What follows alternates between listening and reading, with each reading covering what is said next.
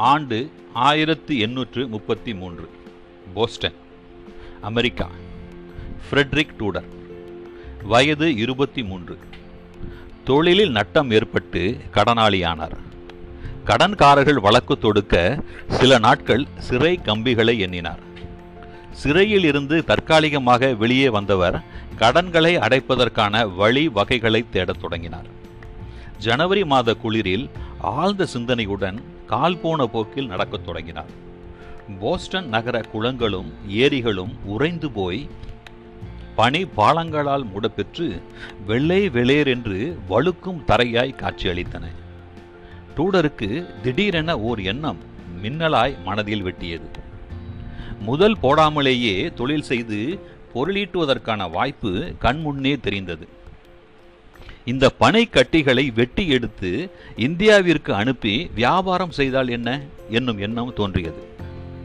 வியப்பாக இருக்கிறதல்லவா? பனிக்கட்டிகளை விற்பதா?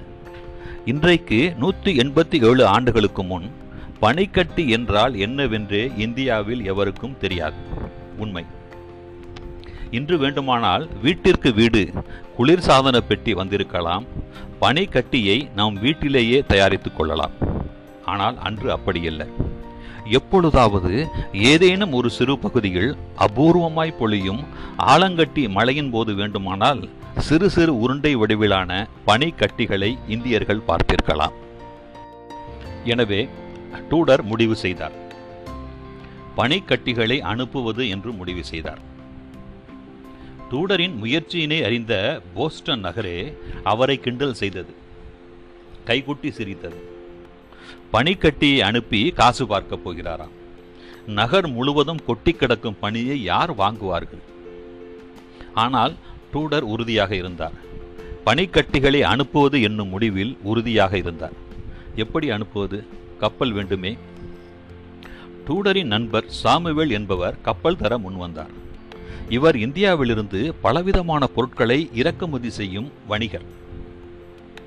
இந்தியாவிலிருந்து தேக்கு சந்தனம் மிளகு போன்ற பொருட்களை சுமந்து வரும் இவரது கப்பல் மீண்டும் இந்தியாவிற்கு செல்லும் பொழுது காலியாகவே வெறும் கப்பலாகவே சென்று கொண்டிருந்தது.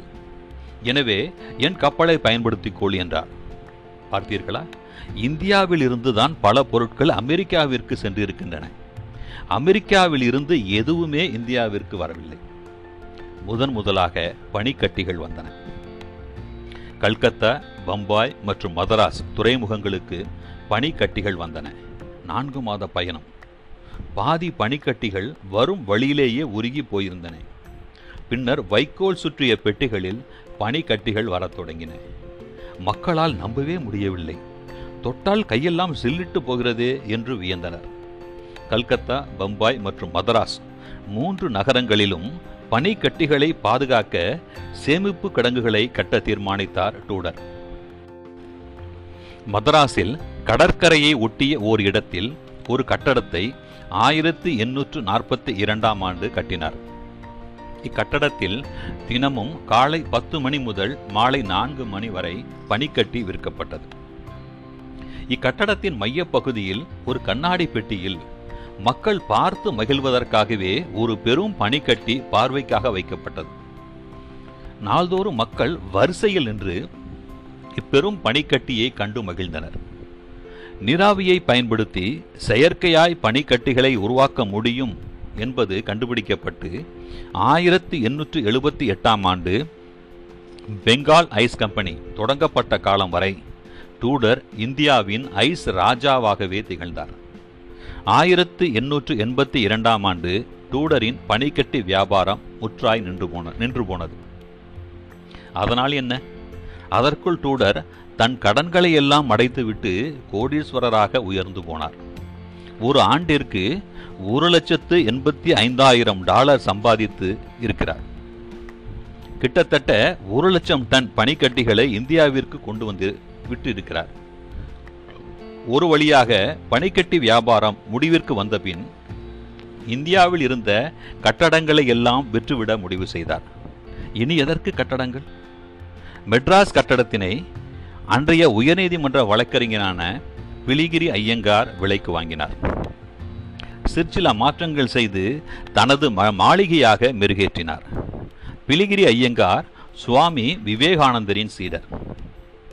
ஆயிரத்து எண்ணூற்று தொண்ணூற்றி ஏழாம் ஆண்டு சிகாகோவில் இருந்து தாய்நாடு திரும்பிய விவேகானந்தருக்கு மெட்ராஸில் சிறப்பான வரவேற்பு அளிக்கப்பட்டது.